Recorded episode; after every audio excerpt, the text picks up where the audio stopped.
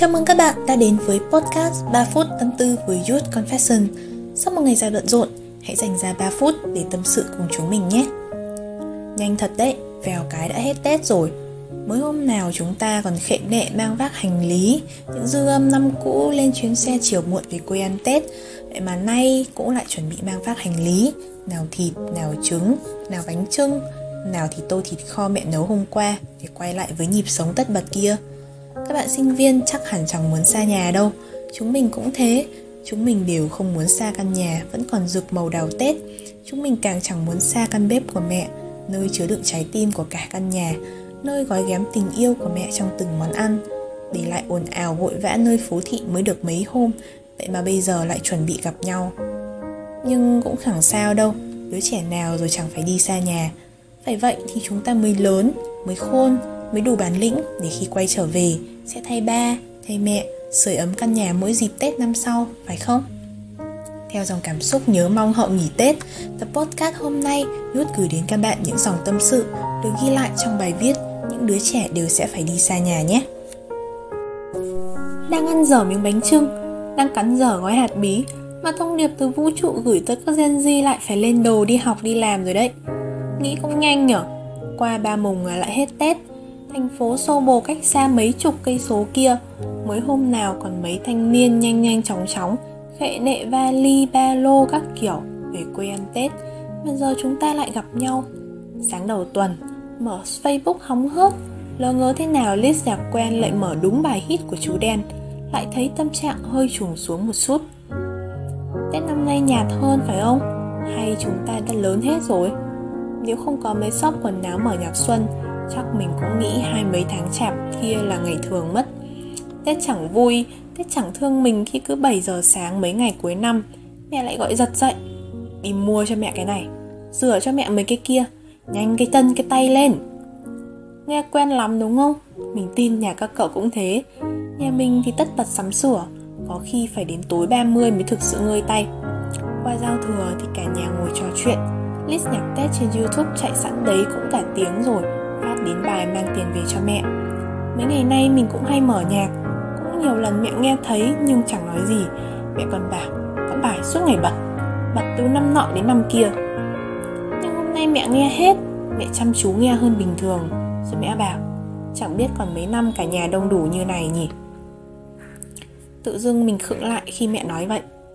Đầu tiên mình nghĩ, ý mẹ là bố mẹ đã lớn tuổi, thời gian gia đình đông đủ cũng chẳng còn mấy lâu nhưng nhìn quanh, nhà có mấy chị em gái.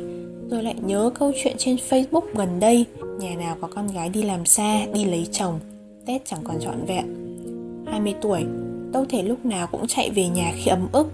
Đâu thể tùy tiện bắt xe về, lúc mới có 22 tháng chạp, chỉ để kịp giúp mẹ bày biện cúng ông công. Những đứa trẻ lớn rồi, đều sẽ phải đi xa nhà. Các cậu có thấy thế không? Hồi bé, mình rất thích ăn kẹo nhưng mẹ chỉ cho ăn một cây mỗi ngày. Mình hậm hực lắm. Mình hứa là lớn lên, mình sẽ mua cả một hộp kẹo to để ngày nào cũng được ăn thỏa thích. Nhưng chẳng biết từ lúc nào, mình không thích đồ ngọt nữa. Mình chẳng thích ăn kẹo. Hồi bé, chỉ thích lén lút đọc mấy cuốn truyện tranh xàm xí với cốt truyện bị nhuộm hồng nhưng không tưởng, những câu chuyện ngôn tình ấy.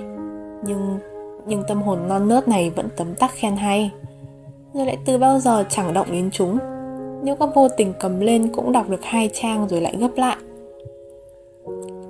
Cũng tự cho rằng mình chẳng bao giờ đọc mấy thứ triết lý giáo điều đâu.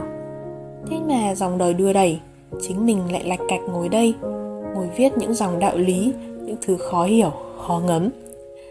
Ngày xưa mẹ đi chợ, mình chả dám ở nhà một mình, rồi lại thấp thỏm ngóng mẹ về.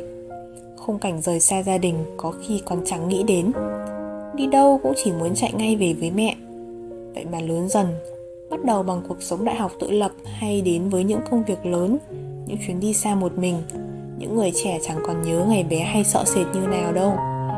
Thay vì về nhà, chúng ta lại để thành câu bỏ nhỏ, con sẽ về thăm nhà.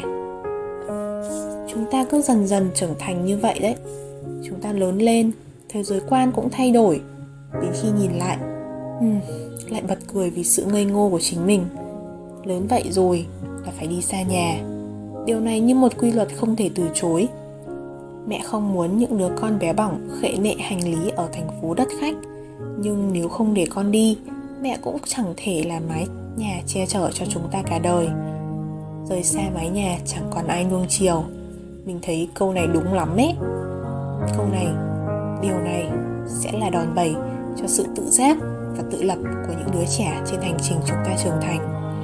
Ta yêu cả những điều không hoàn hảo vì đó là bản chất của tình thân.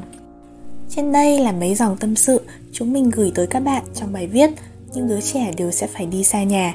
Mình biết là sắp tới những bạn trẻ sẽ phải đi học đi làm.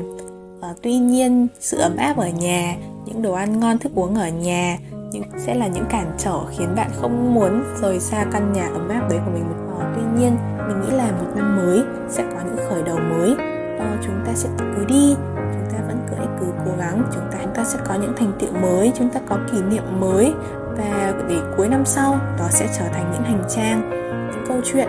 Chúng ta biết được rằng là một năm qua chúng mình tựu gì đó là những gì mà Just Confession muốn gửi tới bạn.